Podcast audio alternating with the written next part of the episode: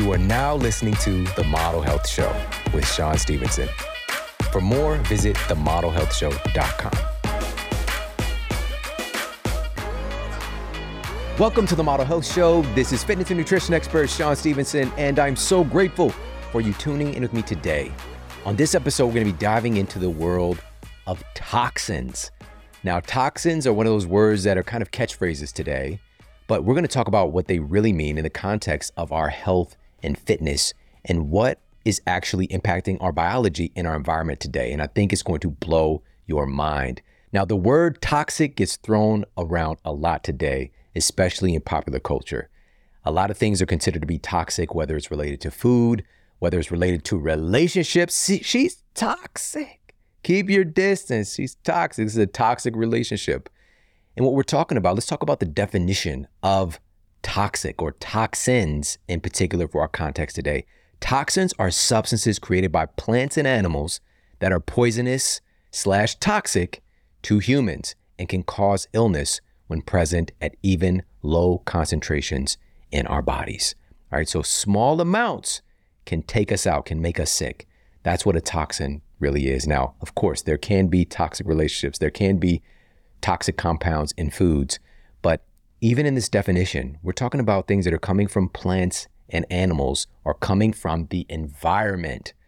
So even the most toxic substances that we're going to be covering today and things that are being put into the environment recently, in our air supply, in our food supply, these are still elements coming from the earth itself, coming from our environment itself. We're not getting things off planet as of now, or according to our popular narrative, we're not. But the bottom line is, even the things that are causing us harm right now that we're unaware of, they're coming from our planet, but they might be processed in a certain way or denatured in a certain way that it can become harmful to our bodies, and especially the bodies of our little ones. So I'm very excited about this, because the conversation you're getting access to today is elite. This is not something that many people get access to. And I'm saying that because we actually have somebody who is a board certified toxicologist. This is somebody who is classically trained in toxicology and spent time in the flavor and fragrance industry and understanding that chemistry and the interactions that has on our biology as well. And so diverse background, diverse education, and a perspective that, you know, we can talk a lot about these things. And of course, we can stay on top of the data. We can have our personal experience, but we're going to learn from somebody whose life has been revolving around toxicology. And that is our special guest today. Now, an important caveat for this information is to approach this from a balanced perspective. We do live in a very different environment than the one that our ancestors evolved in. We are exposed to tens of thousands of chemicals that have been released into our air supply, our water supply, our food supply, personal care products, the list goes on and on and on. And we can get into a place where we become inundated and very skeptical of so much. So we want to approach this with some balance, but also we don't want to lie to ourselves. We want to be able to be aware of what's taking place so that we can make informed decisions, because that's what we have not been granted. We are not given informed consent with so many of the things that are, in fact, causing us harm. So with that being said, we want to approach this from a place of balance and understanding, and also understand that this is a masterclass on toxicology and looking at some of the things that we're being exposed to, whether it's through our food supply, personal care products, from somebody whose life, again, revolves around toxicology and has a really unique and powerful perspective to help us to be healthier, to stack conditions in our family's favor. So we don't want to be inundated and just feel like this is too much, too many things to be aware of and to avoid. We want to get the education and then make smart, simple upgrades so that we can feel better about our decisions, so that we can feel better knowing that we're getting our families even 1% better, even 5% better, and improving on that over time. So with that being said, when my special guest got here, I know her level of scrutiny. And so I offered her some tea, because we have incredible teas here at the Model Health Show Studios. And I knew they had to meet her standards. The tea that I gave her was triple toxin screened, third party tested for purity, because a lot of people don't realize this. Teas can be incredibly beneficial for human health for a variety of reasons. But even conventional tea bags out here, companies that are tea bagging the population, are not informing their customers that their teas are riddled with microplastics, that they're riddled with heavy metals and other toxicants. And oftentimes they're not just even negating the benefits they're getting from the tea, but sometimes adding in things that are far worse. And so teas can be incredibly beneficial, but we want to make sure that we're sourcing it from an ideal place. And the tea that I gave her was from my favorite company, Peak Life. And Peak Life has a patented cold extraction technology to really retain the nutrients that you're getting in their teas. And one of my favorite teas that they carry is called Pu-erh. And it's one of the few teas or even foods, beverages, whatever, that's ever been discovered that has a profound impact on the health of our microbiome. And our microbiome is largely dealing with a lot of the toxicity that we're bringing in from our environment, namely in the form of food and beverages. So we want to make sure that we have a healthy microbiome. And a study that was published in the Journal of Agriculture and Food Chemistry found that Pu-erh has the potential to reverse gut dysbiosis by reducing ratios of potentially harmful bacteria and increasing ratios of beneficial bacteria. Very, very special. And again, cold extraction technology, it's wild harvested. What other tea company is doing that? So it's even more concentrated in polyphenols and triple toxin screened for one of the highest level of purity. Go to peaklife.com/model. That's PIQUELIFE.com/model.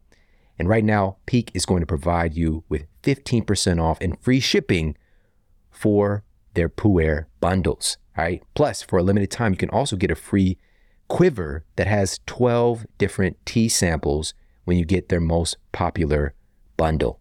All right. So rush over there now. Get yourself hooked up. PeakLife.com/model. That's PIQUELIFE.com/model. Now let's get to the Apple Podcast review of the week. Another 5-star review titled "Definitely Enhances My Life" by Love This Site. I cannot say enough about how Shawn's podcast has positively affected my life. His passion and knowledge shines through in every episode. Every week, I look forward to a new episode and I'm always educating while listening. I'm so excited about his new Eat Smarter cookbook. I pre-ordered one for myself and one for my daughter and her family. I'm blessed to share the same lifetime as Shawn Stevenson. Thank you for all you do for me and my family and for everyone that is blessed to listen. I received that. Thank you so much for sharing that over on Apple Podcasts. Thank you so much for sharing your heart. I really, really felt that. And wow, by the way, sharing that gift of knowledge, of empowerment, of fun, of delicious food through the Eat Smarter Family Cookbook, that's what it's all about. And by the way, if you have not pre-ordered your copy of the Eat Smarter Family Cookbook, do so now. Reserve your copy. And by the way, our special guest today is part of the 2023 Family Health and Fitness Summit. This virtual event that you're getting access to, it's a $297 event. You get access to it for free when you pre-order the Eat Smarter Family Cookbook. All right, so this is a true movement. Go to eatsmartercookbook.com. You can pre-order your copy there or from your favorite retailer, Amazon, Barnes & Noble, and then head over to eatsmartercookbook.com to get hooked up with that incredible pre-order bonus and some other amazing things we're doing as well. We're giving away a bunch of incredible gifts. So reserve your copy. There's still time to do it. You got to do it quickly though, because these bonuses are not going to be there forever. So eatsmartercookbook.com. And now let's get to our special guest and topic of the day. Dr. Yvonne Burkart is a board-certified toxicologist and corporate consultant. She's a 22-year veteran of toxicology with expertise in reproductive toxicity, particularly endocrine disruption, infertility, and cancer. She has also served as a senior toxicologist in the flavor and fragrance chemistry industry, where she helped to ensure the safety of flavor ingredients. Dr. Burkart is on a mission to help consumers to slash their toxic exposure with confidence and ease. Let's dive into this powerful conversation with Dr. Yvonne Burkart. All right, Yvonne, so good to see you. Thank you for coming to hang out with us. Thank you so much for having me. I'm so excited to talk to you today. I've got to ask you about your superhero origin story. because your expertise is really exceptional. And as I was saying before we got started, I'm so excited to have you here, truly, because you have this very diverse background. But my question is, who gets introduced or interested in toxicology in the first place? Like, what got you interested in that field? I actually stumbled on it kind of serendipitously, I guess you could say, because I was a college student studying biology and I was looking for a summer job. So I got this grant to get a summer job and I found this toxicology lab, and I was actually looking to work with a woman professor. I was just really into women's empowerment. And so I started working with her, and she was doing research on toxicology, and I just became extremely fascinated by it. I was helping her just doing, dishes and helping maintain the lab equipment. So I wasn't even doing research, but I really got obsessed just watching what she was doing. Interesting. So because you were saying, just off camera, how you had an opportunity to take a different track and going into pharmacology, and a lot of your peers were doing that. Mm-hmm. So you made a decision to go towards toxicology, but why'd you make that decision? Why didn't you go down the pharma route?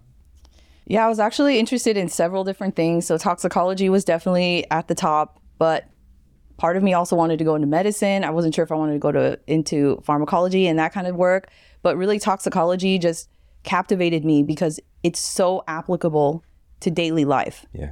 And I didn't feel that same connection with the other fields. I just feel so passionate about learning how do chemicals in our environment interact with our bodies and our cells, and how does it affect our health.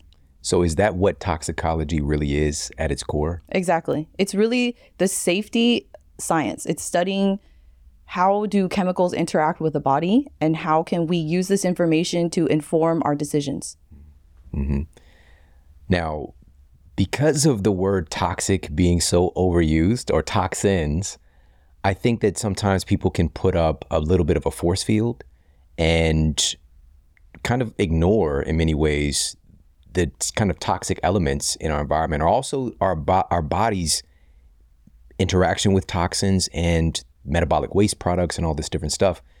But we live in a very different environment right now than our ancestors evolved in. And so this is why your work is so important, because you can start to highlight, like, okay, I know we've got this new invention called plastics. Here's how it's impacting our biology. And so let's talk about that a little bit. Let's start with plastics, right? So first of all, where the hell do plastics come from? And what is the potential implications with how we're interacting with them? Plastics essentially come from crude oil, which is the same starting material that creates gasoline for cars. It's just used in a different way and creates these synthetic polymers that don't exist in the environment. So it creates these very versatile, as we know, plastics are everywhere. You can't avoid them anymore. But it's come to the point now where plastics are not made the same way that they were when they were created back decades ago, where they break down into tiny fragments called microplastics and eventually into nanoplastics. And these are one of the most persistent environmental pollutants. They're literally everywhere. You can't avoid them anymore. So it's basically becoming an epidemic. You've seen pictures of those plastic islands in the ocean. You see how much plastic is washing ashore, the disposable masks, all of the things that we have been using in the last even few years have just created just mountains and mountains of this waste that we can't get rid of. Yeah. And of course, the thing is, we can start off with good intentions with something like plastics. And I think back to, some of the things that we would have prior to plastics being so integral in our environment or in our culture, and things like frames for people's glasses, or, things that we're brushing our teeth with, they might've been made of like wood or ivory and things like that. So everything is coming from the earth in some form or fashion. We're not like off in outer space grabbing materials just yet, which maybe they are, I don't know. But plastics are a little bit different. This is something that is very malleable, can be made into a bunch of stuff. And because of the way that our industry is structured, it's very cheap. So it came in and replaced so many different things. And because of its now kind of really deeply integrated into our culture, we're always touching plastic. We're always in touch with it some kind of a way. So what are the big concerns with plastic? Let's start with our food packaging and beverage packaging, for example. So some of the main concerns will be that they're leaching plasticizer chemicals. So plastic in and of itself is a hard material, and it needs to become malleable with the addition of plasticizer chemicals such as bisphenols, phthalates. These are very commonly used plasticizer chemicals. The problem is that they are estrogenic. So when they interact with our body, it has an estrogenic effect, a hormone effect in the body, which is not a positive attribute. The thing is that we can't avoid plastic, like you said. Like, there's definitely some pros to plastics that we can't avoid, like tubing that's used for medical procedures and things like that, where maybe there wasn't another alternative before. So there's definitely use cases for plastic, but when it comes to food packaging in particular, they're usually single-use plastic. People are heating foods in them, and that's going to increase the leaching of these chemicals. We're ingesting these chemicals, and even though some of them might be metabolized quickly, we're exposed continuously, day in and day out. Yeah, one of the studies that just came out was looking at microwaving your food in plastics, and just like, I think it was actually, we'll put the study up for everybody to see, but it's a 3-centimeter space of the food container, this quote, microwave safe plastic. And it was leaching billions of nanoplastics into the food within 3 minutes of cooking, and millions of microplastics. And that was just from a 3-centimeter space, and which is, these containers can be much more than 3 centimeters. And so again, this is getting into our food and it's getting into our bodies. And now you're answering the question, being somebody who works in this field, this is interacting with our cells, our receptor sites for hormones, namely for estrogen, and basically being able to turn on processes related to estrogen. And you mentioned BPA, for example, and being something that can kind of soften the plastic, make it more malleable. Now, the thing is, and even yesterday I just took a flight and I find a plastic bottle that says BPA free. So is that good enough? Is that going to save us from this interaction with plastics? Unfortunately, BPA free is just the tip of the iceberg. It's almost, I would borderline think of it as a scam, because BPA is only one type of plasticizer. There's so many plasticizer chemicals just in the BP family. There's BPB, BPF, BPS. There's so many different types. So BPA is just one of them, and that's not good enough. So that's that health washing, right? Framing it a certain way so that it looks like, oh, this is safe, it's BPA free. Because when I posted about that particular thing with the study with the microplastics and nanoplastics, in particular in bottles for babies, for infants. And, folks are like, well, if it's BPA free, then what's the big deal? We get this kind of like superficial thing, and we want to trust, we want to think that things are safe. And also we don't want to feel guilty if we have used these things unknowingly. But that's just, this is another reason I'm happy to have you here, is that a lot of stuff we just don't know. And let's not ignore this. Let's get educated about it. And we don't have to be neurotic, but we do need to be more intentional today than ever, because there's a lot of things that are impacting our families we might not be aware of. So what are some of those other things? Like for you, what are some of the bigger concerns for families today in our kind of current environment? Generally speaking, it's overall the endocrine disruption.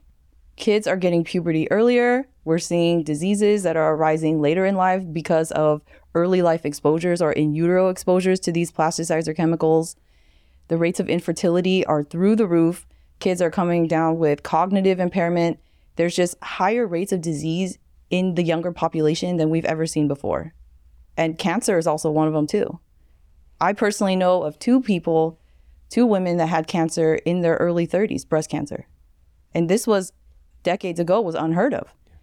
Cancer generally turns up 20, 30 years after exposure began. So who knows what triggered this cancer in these young women, but we're seeing more and more cases every day. Yeah, the thing is, I'm a big fan of looking at the results. Something is seriously awry right now, where we're seeing these disease states again in earlier and earlier populations. And it's our exposure really is happening so much earlier. And many of us, we grew up with certain things that just today they're normalized, but they might not have even been around yet. One of those is like Roundup has been getting a lot of attention recently. Glyphosate And me being from St. Louis, Monsanto is, you know, is home base there. And so they would come to the job fairs at my university, and it's just like, I wanted to work there. And, you know, it's like, get a good job at Monsanto. But glyphosate has been affirmed by the WHO even, you know, one of these bigger entities, as a class 2A carcinogen. So this means it probably causes cancer in humans. We don't know for sure, but probably. And just look at the amount of exposure that we get though, because it's often, it's not just the toxin, it's the exposure, like how much we're getting exposed to. And in my new book, I cited a study by the Environmental Working Group, and they just looked at conventional products on store shelves, and they found upwards of 80 to 90% of conventional grain products were contaminated with glyphosate. So it's just like, again, this is a probable carcinogen. We're getting all this exposure, and this is something that wasn't around a few decades ago. And so this is what you're pointing to, is like the environment is very different right now, and we need to be aware of these things because we're probably getting exposed to a plethora of different carcinogens. And so I just mentioned this interaction with plastics, and one of the things you shared, and by the way, everybody needs to follow you seriously on Instagram. It's the best. It's so good. And what's your Instagram handle? Dr. Yvonne Burkart. Dr. Yvonne Burkart. All right, follow her. You shared about the plastic cups at, like, you know, that you get like your coffee in at Starbucks. Let's talk about those. Well, everybody's out there with their to-go cups. I mean, they're so convenient, but if you think about it, just take a step back. I didn't even question this myself too heavily until fairly recently either, is how do things work? A paper cup by nature should absorb water. If it's not absorbing water, then that means there must be something, a barrier in between the paper and the liquid. And that barrier is polyethylene plastic. If you think about it, a hot liquid should increase the amount of basically melting the plastic. It's melting that layer of plastic into your drink. And not to mention the lid on that plastic cup is also melting plastic as you drink through it. There are several different factors that will affect how much is leaching and how many microplastics are being released, such as the heat, the duration of contact, the pH. So if you think about it, coffee is acidic, coffee is hot. Most people don't drink their coffee in 2 or 3 minutes if it's boiling hot. So this amount of time is allowing microplastics to leach. In fact, a study found that in 15 minutes of contact with hot liquids, leached 25,000 microplastic particles into your cup. And people drink more than one cup of coffee a day. People drink coffee every single day, all the time. But no one's questioning this. No one's really thinking about it because it's just part of our daily lives. So with that exposure, again, are we very good at like metabolizing plastics? No, plastic is a foreign body. It's a foreign particle. In fact, it'll break down into nanoplastics, and nanoparticles in general have the issue of being able to penetrate cell membranes. So it can penetrate very deeply into the cell. It can cause inflammation. Your body doesn't know how to deal with it. It's a foreign object. So you'll get the inflammatory response when you encounter these. But to make things worse, the microplastics themselves are a foreign body, but they also release plasticizer chemicals when they're in contact with your body, and they can also carry toxic chemicals into your body. All right, so we know there's a couple of things here. The fact that they can basically invade and integrate into our cells, and you are what you eat. All right, so these plastics, are we turning into real life Barbie and Ken dolls? We could be, because there's actually microplastics that have been detected in human lung, blood, and placenta. And who knows how much of this is getting into babies. Are babies being born with plastic in their bodies? I would guesstimate yes, just based on the evidence. This is bananas.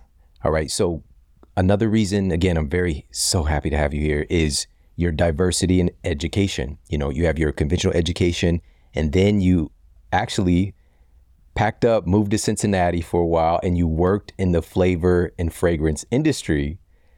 I want to know what made you decide to do that. And also I want to know what you learned in your time working in that industry.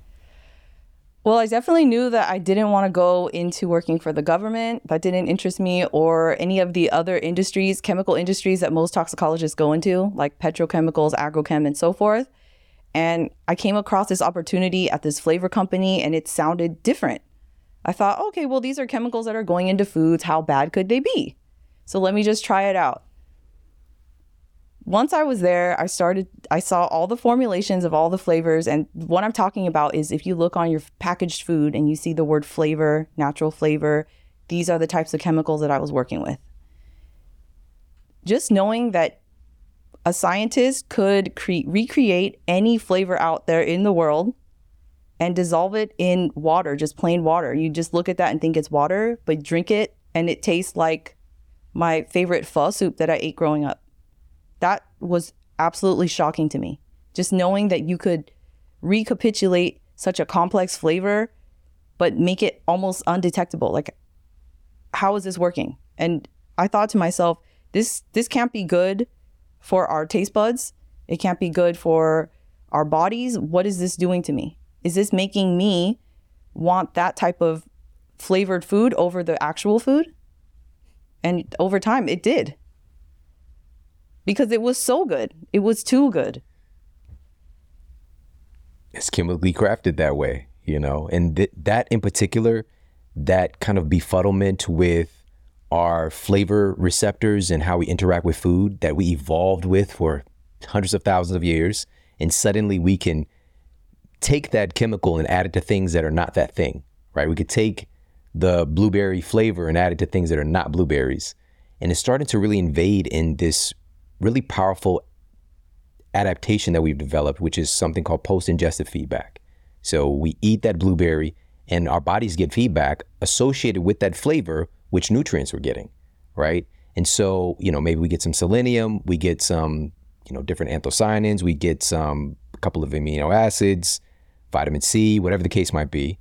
And if we become deficient in any of those things, we can start to develop a little bit of craving. Like that would drive us, let me go eat some of these berries today. But now that metabolic water is getting muddied up, literally mentioning water, and we have this kind of confusion. And now we're craving things that are not that thing. We're craving things that are not natural or normal anymore.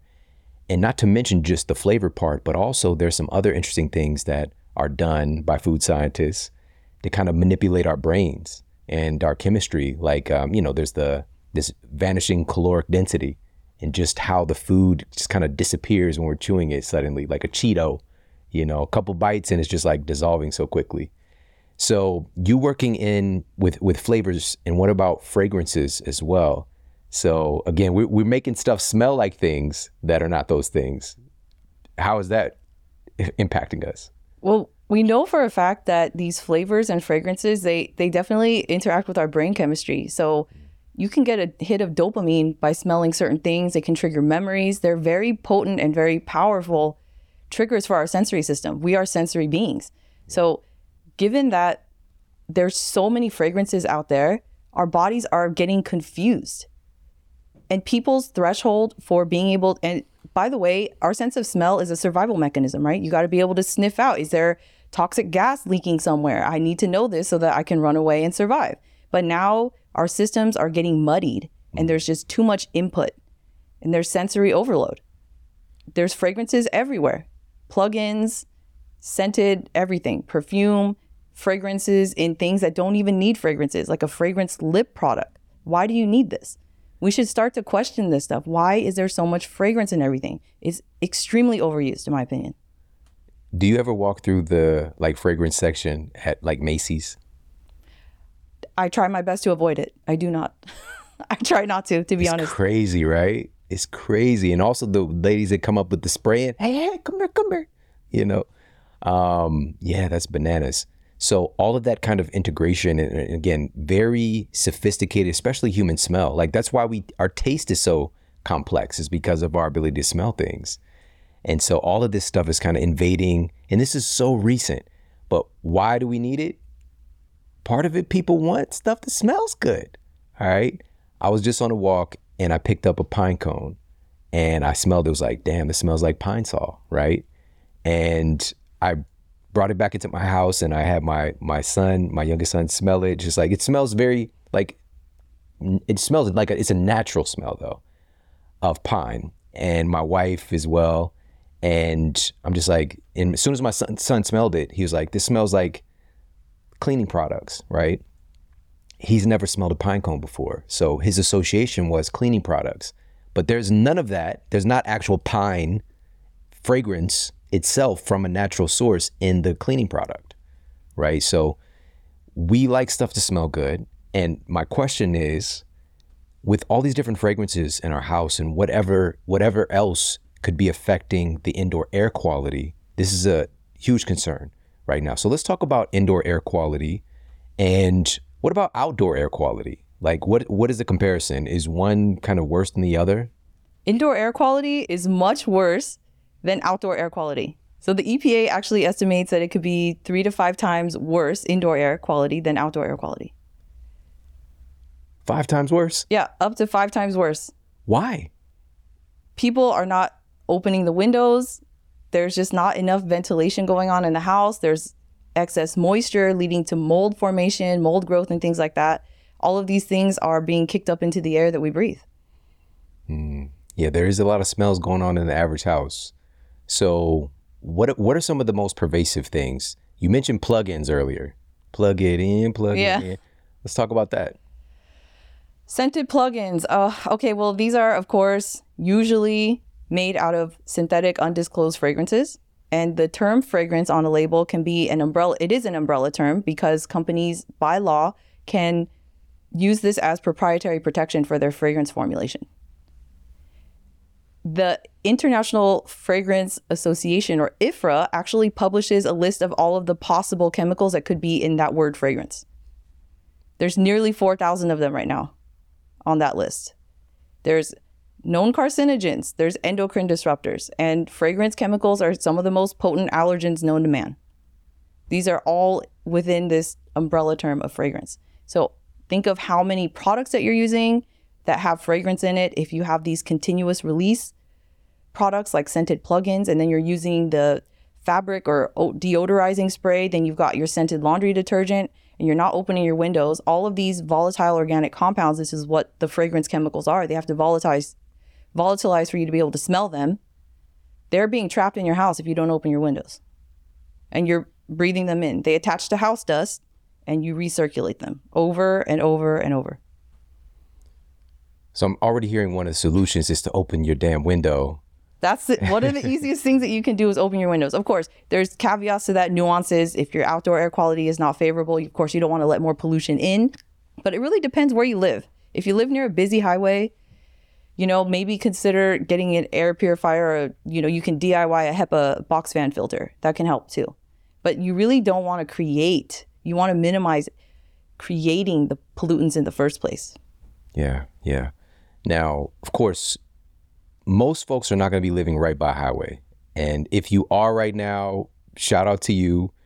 We all live in different conditions, but most of us, as you mentioned, the outdoor air quality versus the indoor air quality is going to be 3 to 5 times worse. So opening the window is going to be a free application for most people. And to upgrade even further, a high quality air filter, like an Air Doctor, for example, would be great. Also, it does this cool ion setting, that kind of thing. And what are some other, I'm curious about this air quality thing, because again, we're oftentimes just kind of boxed in with all this stuff. And you mentioned things like plugins. What about when we're cooking as well? Is there anything there for us to be aware of? Yeah, cooking is actually one of the main sources of pollutants too, because anytime you're creating smoke, those are particles that you don't want to breathe in. So smoke contains carcinogens that are created just in the process of cooking. So it's not necessarily something to be alarmed about, but if you have a vent over your stovetop that vents outside, make sure that happens, because I lived in a place where it vented back inside, which was completely worthless. It was open a window, maybe blow a fan so that the fumes go outside. And of course, try not to burn your food. Yeah, you shouldn't be burning your food anyways. Right. But also, again, just if we can get in a habit of just, again, cracking a window open, and as you mentioned, being able to use that little fan, which a lot of modern ovens have a setting to turn the fan on. But again, making sure that it's not pulling stuff in, which is crazy. And in particular, also, there's some certain things, we were talking about this a little bit before we got started. In the journal Inhalation Toxicology, they specifically identified vegetable oil and that smoke point, when the fumes start happening when you're cooking it, and they found that it was damaging to DNA, to human DNA, which is crazy. Like, we don't think about a smell causing harm literally at the level of our DNA, but inhalation is like a big, like, that's how we interact with our environment in such a profound way, right? Yeah, inhalation is actually the most sensitive route of human exposure through daily life. It's only second to IV injection. Inhalation, you can die if you breathe in the wrong stuff very quickly, as opposed to putting something on your skin or eating something. Inhalation is the easiest way to increase your toxic load. If you are inhaling polluted air, your body is polluted, because these gases and these particles are very fine. They can penetrate very deeply into the lungs, where the alveoli are. Some are even just one cell layer thick. These chemicals and these particles can enter your bloodstream, and they go everywhere in your body. All right, so the mission today is for us to take our breathing seriously. All right, shout out to Tony Braxton. We want to breathe again, but we want to breathe again better. And just again, this is about getting educated and looking at what are some of the cost-effective things that we can do. You know, for right now, for the vast majority of us, just even opening a window occasionally, even if it's, you know, a winter month, like if you can crack the window, let a little bit of air in at least sometime throughout the day. You know, that's one of the things that we would do. Even, you know, I live in Missouri, and there were some pretty strong winters, but just like even cracking the window open, you know, for 20 minutes a day or something like that, just to let in some fresh air and let some of that, kind of the toxicity that's built up in the household to be able to dissipate a little bit. So I got to ask you about this one. My oldest son is into candles right now. Let's talk about candles. Candles. Everybody loves candles, especially around this time of the year. It starts to cool down. People are into the pumpkin spice, the baked apple pie scented candles. I used to be into that too, so I totally get it. The problem is that most of these candles contain these undisclosed fragrance chemicals, like I mentioned, the carcinogens, the endocrine disruptors, the allergens, not to mention the paraffin wax that they're made of that comes from the crude oil, the petroleum. Burning these creates toluene, benzene, formaldehyde, and ultrafine particles. You don't want to be breathing any of these in. Those are all carcinogens through the route of inhalation. All right, so the sexy vibe, we gotta be more mindful of this with the candles. Are there any candles that are not toxic to us like that? Yeah, I did a lot of research on this, and it was not easy to find information, but I looked into various plant waxes and beeswax. Mm-hmm. So based on my research, beeswax contains the least amount of pollutants, even though any type of combustion technically is creating pollutants, but beeswax created the least. So that's a good thing to know, right? It's really about taking it back to what our ancestors used to do.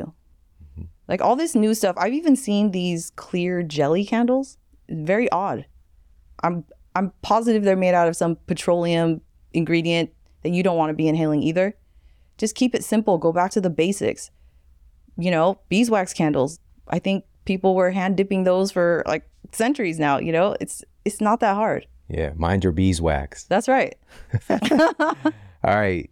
Now, one of the cool things that you've been talking about recently, and again, I want everybody to make sure they're following you on Instagram because you keep people up to date with some of this stuff. You've been talking a lot about glutathione. All right. So can you share, first of all, what is glutathione? And let's talk about some of the roles that it plays in our bodies, because I think that this can even help our bodies to be more resilient in the face of these things. Absolutely. Glutathione is known as a master antioxidant. It's basically made out of 3 amino acids, glutamine, cysteine, and glycine. It's very simple, but it can do so many things. It detoxifies these chemicals that I'm telling you about. It helps with detoxifying free radicals. So us breathing oxygen creates free radicals that glutathione neutralizes. So glutathione is one of the things that basically keeps us alive. And it keeps us young, and it keeps us healthy. And there are so many chronic diseases that are linked with low glutathione levels. So this is, like you said, it's a master level antioxidant. So the question is, like, is this something that we can just buy a glutathione supplement, or is this something that we can do or improve our production of it internally with certain lifestyle factors? The second one. So you can buy glutathione supplements, but that isn't necessarily going to solve all your problems. So our bodies have glutathione in them. The highest levels are in the liver and the kidney. And the third is in the ovaries and the testes. That's how important it is. Interesting. So the liver and the kidneys detoxify chemicals, right? And then, of course, our reproductive organs, they need to be protected too. That's like our third most precious organ if you look at just glutathione. But glutathione is made naturally in our bodies. You don't necessarily need to supplement with it. It's just that modern lifestyles often take away this vital antioxidant that we need just to survive. So just by avoiding toxins and lifestyle changes like your diet, exercise, sleep, reducing stress, all of these things can actually help to maintain glutathione balance, because we can, our cells recycle glutathione. You don't always need to make new glutathione. Don't deplete it and help your body recycle it. It's very simple, actually, if you think about it. So all of the things that I've heard you talk about that just are the basic foundations of health are rooted in glutathione, like, balance, basically. And I would venture to say that all of those things, glutathione is what's mediating a lot of these health benefits. Awesome. You know, I noted specifically you shared a video on exercise and being able to support glutathione in your body. So let's talk about some particular ways through our nutrition that we can support glutathione. Magnesium is one that you noted. Is there anything else? Yeah, definitely. Cruciferous vegetables, anything that's rich in sulfur, because cysteine has sulfur in it. So it's actually the sulfur in the molecule that's doing all the work. So the more sulfur you can give your body, the more building blocks it has to create glutathione. So cruciferous vegetables, broccoli, cauliflower, kale, those kinds of things, garlic, onions. So you can really give your body what it needs to maintain your glutathione levels. Cool. Now, what about, this might be surprising to people, what about whey protein? This is interesting. I was actually looking into this because I wanted to know what are the dietary sort of interventions that we can make to increase glutathione. And one of them, interestingly enough, was whey protein. And it's likely because it contains the amino acids that are required to make glutathione, but it also supplies, I think, other cofactors in there. It's not fully studied, so the mechanism isn't well understood, but it does increase glutathione in people. But you've got to get a high quality whey protein. You don't want to just take any whey protein off the shelf, because there's a lot of contamination with proteins and supplements in general. Yeah, for sure. Especially the supplement industry is very sketchy, as you know. And so we don't want to add to the problem. We want to get these benefits. And by the way, I was just talking about this yesterday. Hippocrates, you know, again, father of modern medicine, you know, that's what we kind of established in our popular culture. He used whey protein in his practice as well. It was called serum, but it wasn't something people were necessarily drinking. They would like bathe in it for healing. You know, it's so fascinating. Like, again, this has been around for thousands of years. This isn't something new, but the way that we do things now, and also what the animals are being fed or what kind of environment they're exposed to, the chemical processing, this, you know, the synthetic additives and all this stuff is creating something very different than what our ancestors might have interacted with. And so that's really cool with, and I would imagine some of these amino acids would be helping with glutathione production some kind of way. Yeah, absolutely. Because yeah, we need the glutamate, the glycine, and the cysteine. And those are all found in whey protein. Boom. There it is. There it is. All right. So this is one of the things that we can do to make ourselves more resilient in the face of this kind of toxic. I feel like, I don't know if you remember this, it's got me thinking about the Toxic Avenger from back in the day. And I don't know if, have you seen this before? Oh, I don't think I've seen that guy, but I've heard of the name Toxic Avenger. Yeah, he's pretty much, he's exposed to a lot of toxins, you know, so he's pretty messed up. He's going around beating people up with a mop. But then we've got, on the other end, we've got Captain Planet. Do you remember Captain Planet? Oh yeah, I loved Captain Planet. Loki, that's why you got involved. He's in our hero. There's there's a parody of Captain Planet. It's played by Don Cheadle, the guy, do you know Don Cheadle? Yeah, the actor. Yeah, so yeah. We'll put that in show notes for people if it's appropriate. But anyway, so it's just, again, like these things are kind of put into our culture of avoiding toxins and looking out for the environment, but we forget that we are a part of the environment. And our regulatory bodies are, what's the best word to describe them right now? They're far behind. They're far behind where we are as far as what's getting utilized. And a lot of things are grass, you know, like generally regarded as safe, and they get a free pass into our food supply, into our environment. And we've got to be our own avenger, our own toxic avenger in a way, and stack conditions for ourselves. So glutathione is one of those things we could support in our bodies, make sure that we're exercising. And also I would imagine just the process of moving and sweating occasionally would be helpful as well. Yeah, definitely. Sweating is a known detox pathway.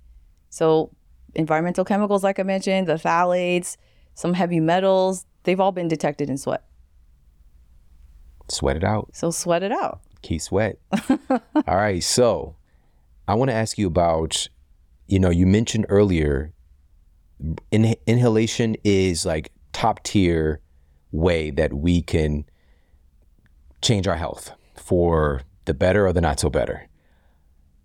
You also mentioned putting things on our skin, so like topical things.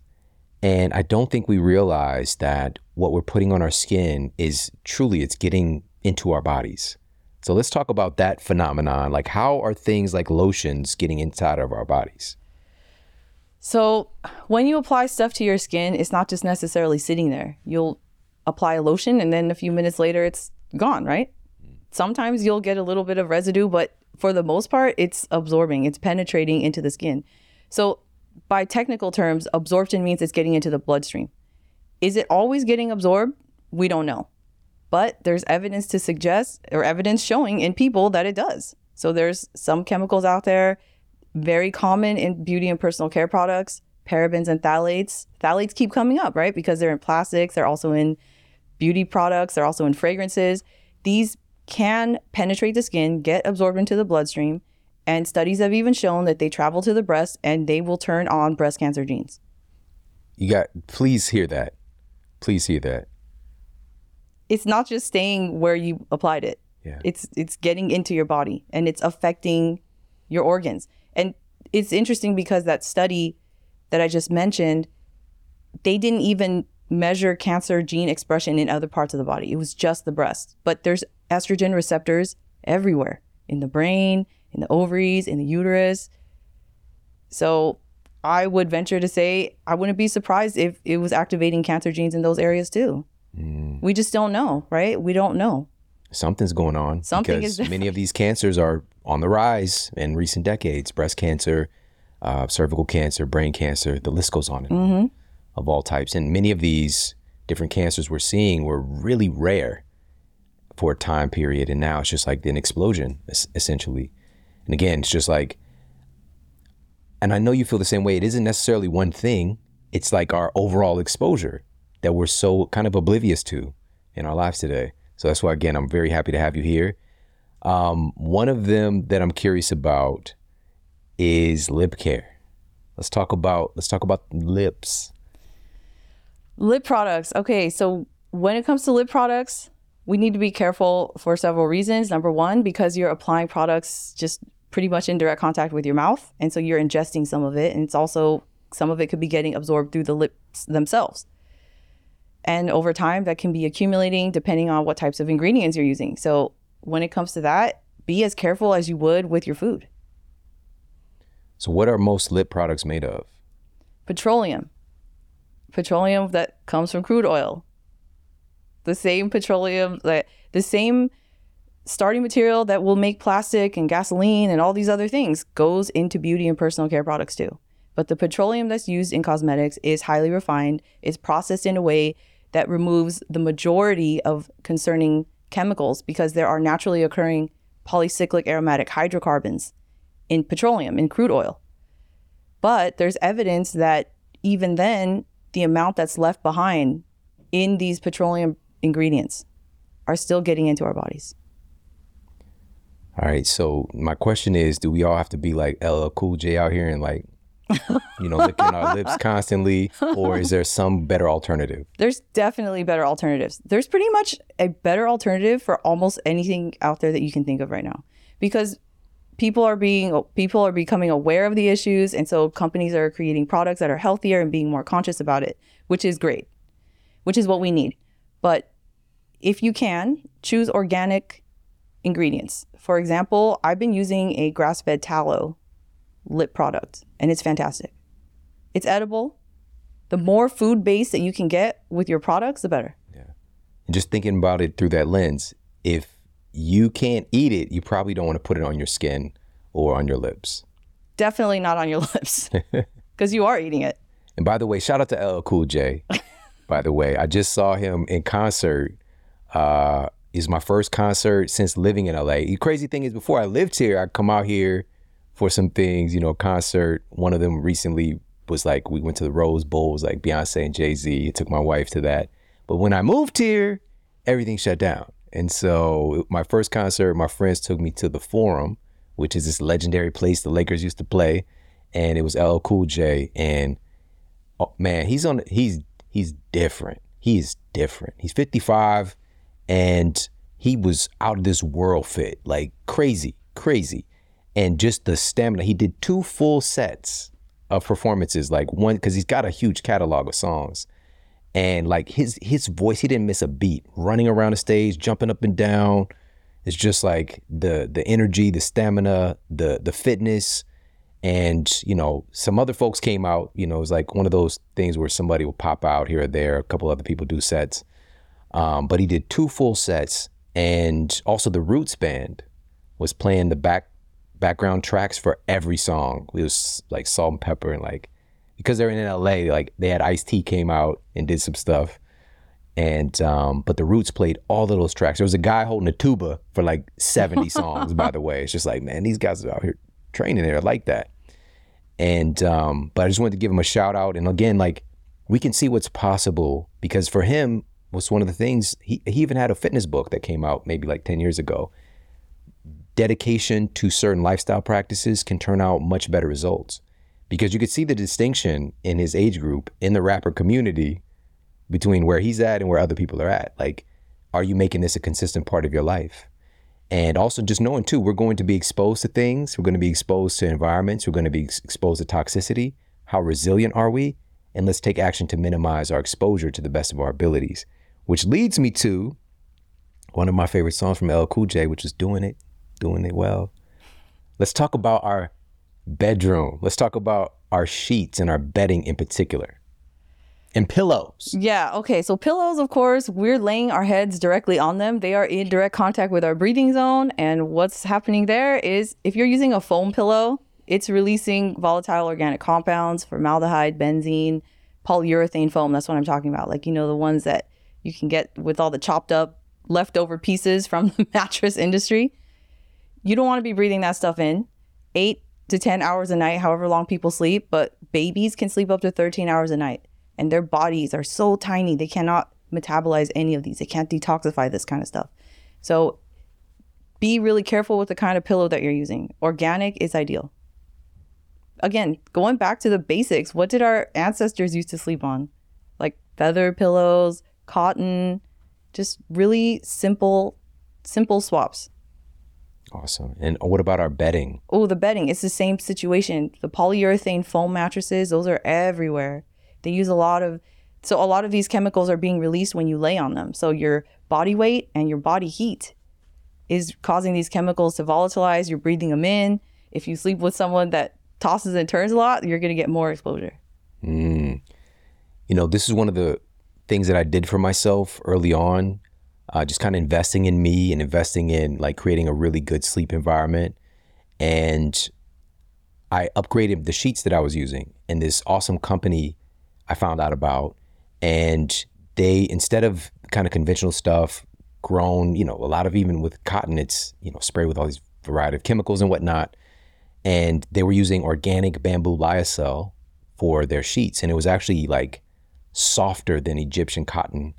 You know, when you start talking about the thread counts and all this stuff, and I didn't know about this stuff. Like, I'm from I'm from the hood. Like, I didn't care about thread count.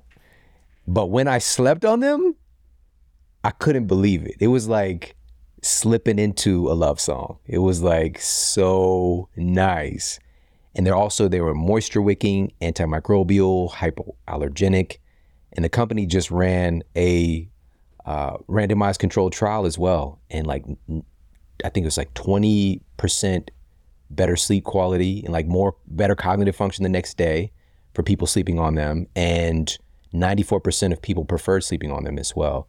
And I'm talking about Attitude, which I'm going to get you some, matter of fact. Okay. I'm getting you some Attitude sheets as my gift for coming all the way here and hanging out with us today. So, and by the way, if you want to get some Attitude sheets, go to attitude.com/model. That's ETTITUDE.com/model. You get 15% off. And also, this is a great gift. We're getting close to the holiday season as well. This is my top three of gifts that I give people that I care about. I love, because it's just an upgrade. Once you sleep on these sheets, you don't want to sleep on anything else. And so, yeah, attitude.com/model for 10% off. And we've talked about bedding. We've talked about plastics in our environment.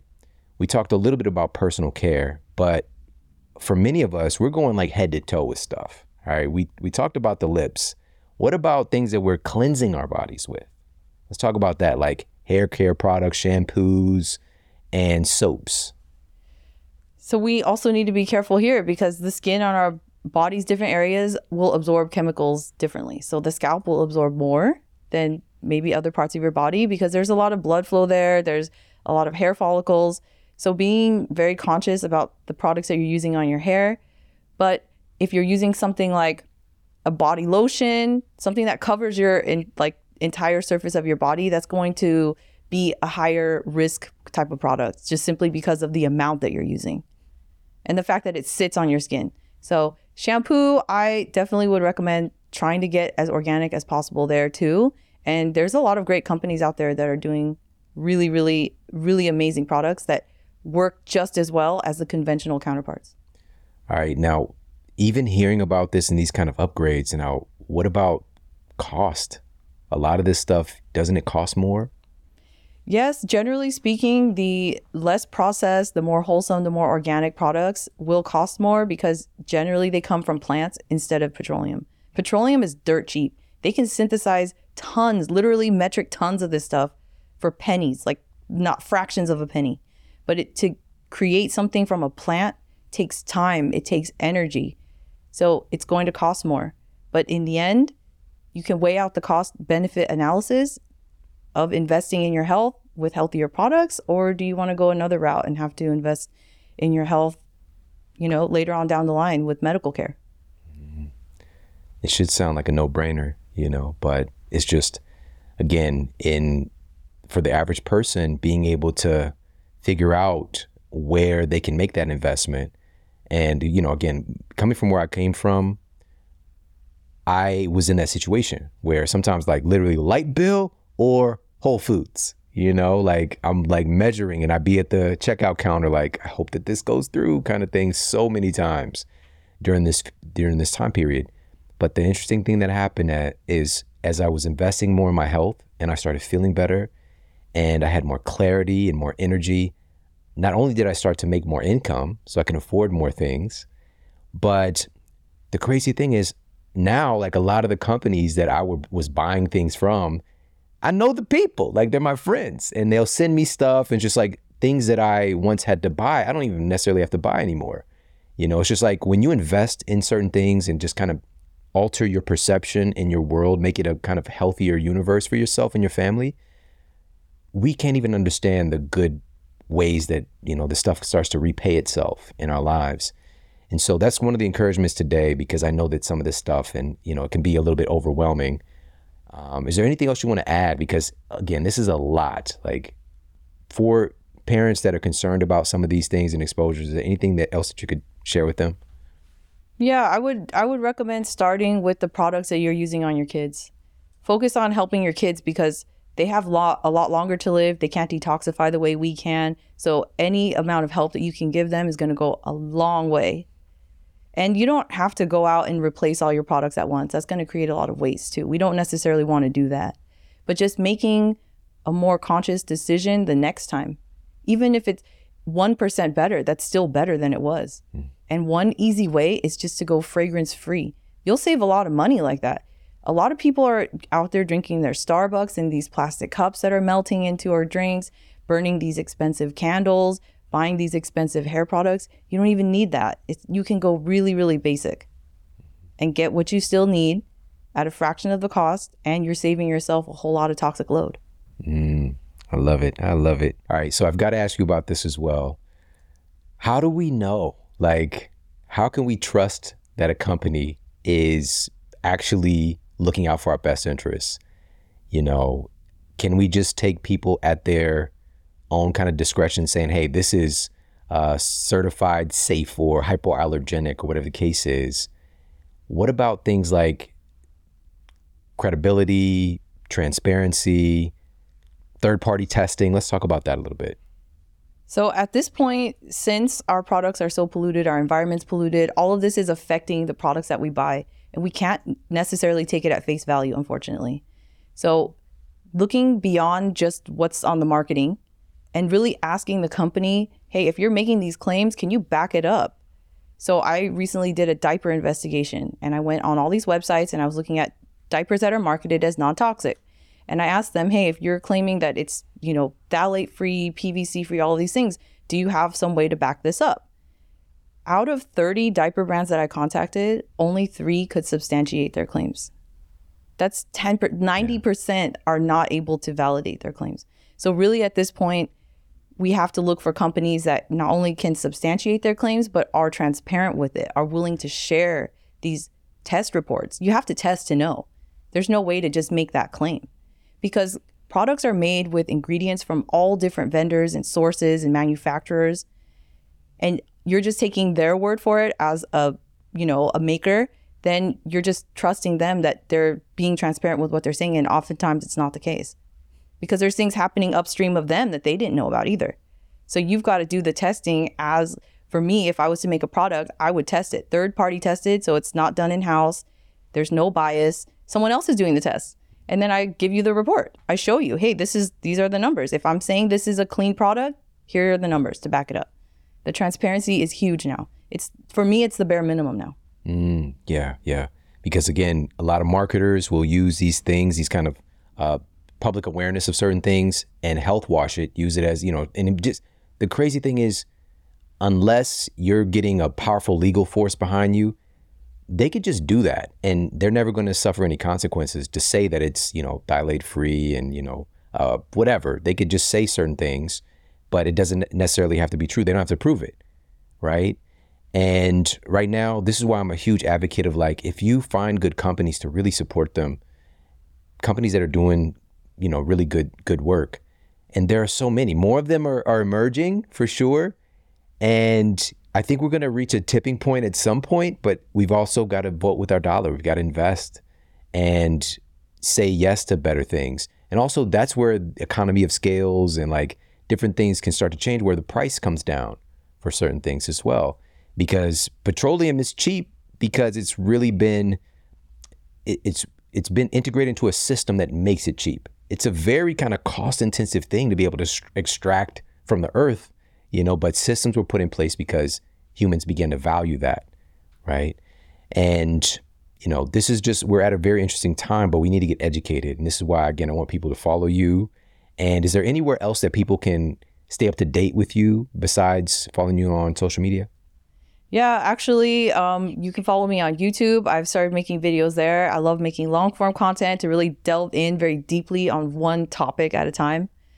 But you can also find products that I personally hand vetted at the Swell Score, which is an online wellness platform, curated products from doctors and scientists. I'm the head toxicologist. I'm personally curating and handpicking beauty and personal care products.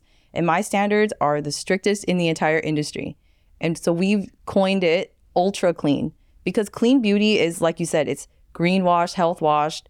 it can be deceptive because not all products that are claiming to be clean are actually clean.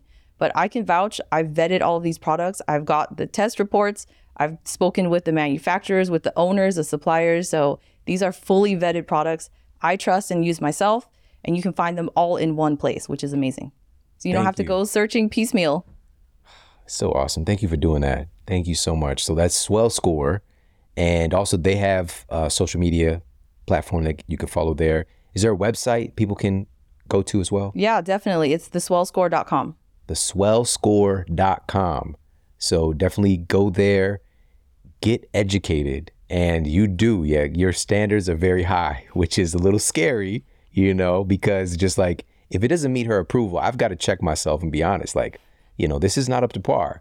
And because you're looking out for us. And also, again, at the end of the day, it's making, even you said it, 1% improvement is an improvement. We don't have to change everything at once, but we need to learn about this stuff. So thank you so much for doing this work. It's just like, I'm so grateful that you are out here and being a champion for us. It's really amazing. Yeah, thank you so much. It's my passion and I feel obligated to share this information because once you become aware of it, I have to take action. I have to tell people. Yeah, yeah. So final question before I let you go. What is the model that you're here to set for other people, for other families, for other parents with the way that you live your life personally? Is being conscious and aware about what we are bringing into our homes and what we are feeding our children and our families and the legacy that we want to leave behind. Do we want to make the world a better place? I want to leave it less toxic than it was when I got here. I love it. I love it. Thank you so much, Dr. Yvonne Burkart, everybody. Thank you so much for tuning into the show today. I hope you got a lot of value out of this. Again, this is about empowerment and education. This is not a means to be inundated. This is a means to make more informed choices, to have true informed consent, to be aware of the things that we're exposing ourselves to, our kids, our family members, our communities, to really take back control of our biology. If you got value out of this, please share this out with somebody that you care about. You can share this directly from the podcast app that you are listening on. Or of course, you could take a screenshot of this episode and share it on social media. You could tag me and of course, tag Dr. Yvonne Burkart. Share the love that way as well. We've got some incredible masterclasses and world-class guests coming your way very, very soon. So make sure to stay tuned. Take care, have an amazing day, and I'll talk with you soon. And for more after the show, make sure to head over to themodelhealthshow.com. That's where you can find all of the show notes. You can find transcriptions, videos for each episode. And if you got a comment, you can leave me a comment there as well. And please make sure to head over to iTunes and leave us a rating to let everybody know that the show is awesome. And I appreciate that so much. And take care. I promise to keep giving you more powerful, empowering, great content to help you transform your life. Thanks for tuning in.